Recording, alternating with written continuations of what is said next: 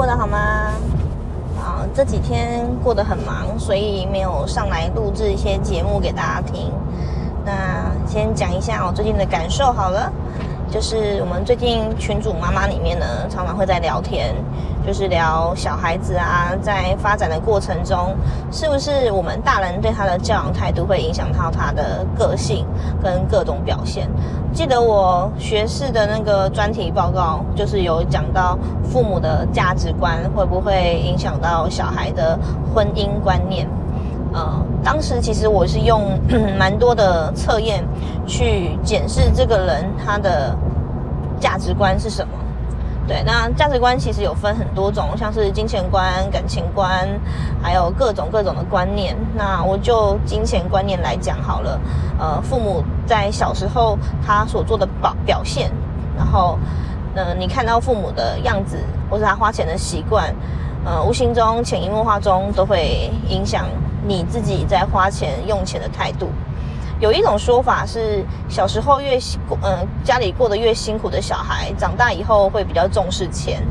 那也有一种说法是，小时候衣食比较无缺的小孩，他做事情啊可能会比较心无旁骛，可以认真的去追寻追寻他的专业。那我自己教书十几年看来，我觉得，呃，教养观念对小孩的影响啊是很深远的。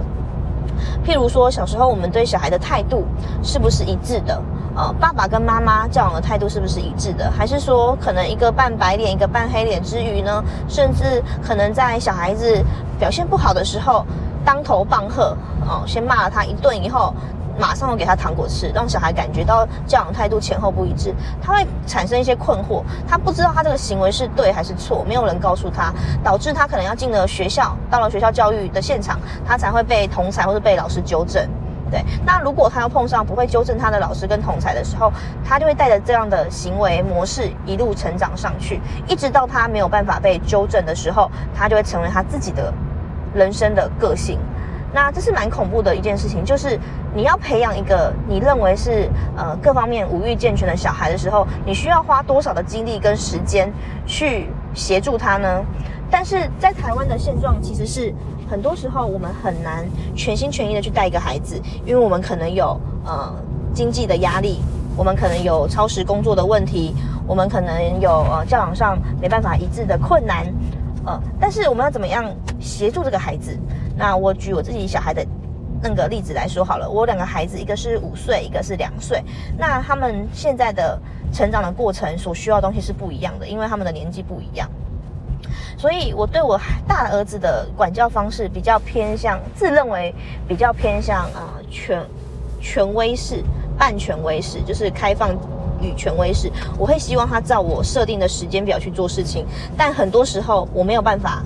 呃，陪伴他这么长的时间，所以导致他会在呃我的面前能做到我的要求，但是可能在其他教养者的时候，他没有办法，他只能呃别人给他玩具他就玩，别人给他电视他就看，或是别人给他平板他就做使用。那我为了这样子的呃教养上落差，我就开始想办法。比如说，我可以在周末的时候带他有去一些户外的场合去做运动啊，或是跟朋友相处去聊天，鼓励他开口聊天。那平日的晚上呢，只要是我在的时候，我就会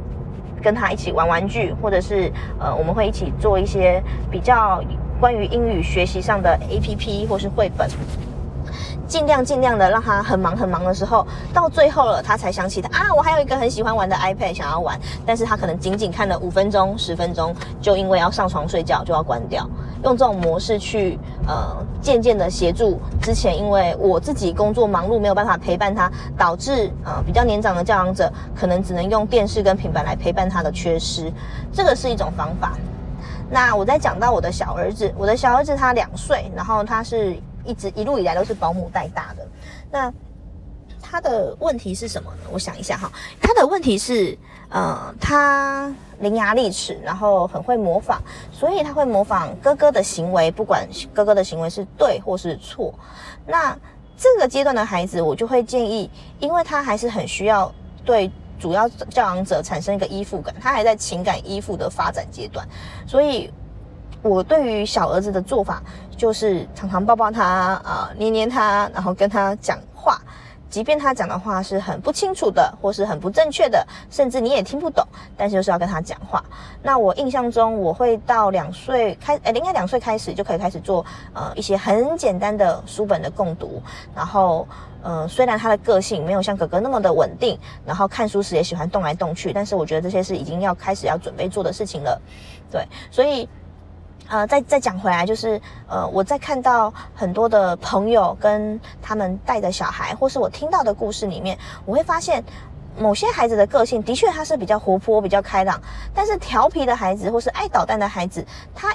他的本性。有坏吗？没有哦，只是看你怎么解读他这些行为。他尖叫的时候，是不是因为他觉得大人不理解他？他没有被教导怎么样用正确的情绪释放给大人，让大人理解他？还是他想要一个东西的时候，他会耍赖，会在躺在地上打滚？是不是他的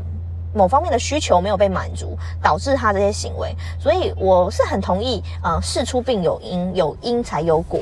就是教养的前提，是因为你提供的环境跟你大人的态度。孩子们接收到了以后，产出他学习以后产出他觉得 OK 的状态，那你就因为这些他产出的状态，你觉得不 OK，你来责骂他，你来呃怪罪他，你来打他，其实是不对的。你应该是修正，你要在一不断的修正。就像呃过去这五年中，我才当了妈妈，当了五年。那我自己的妈妈可能已经当了妈妈，当了三十几年，他们的方式会不一样嘛？他们可能比较有经验，他们可能知道会发生什么事情，所以他们会用过来人的经验给我一些建议。那不管这个建议我愿不愿意接受，可是，可是你一定要记住。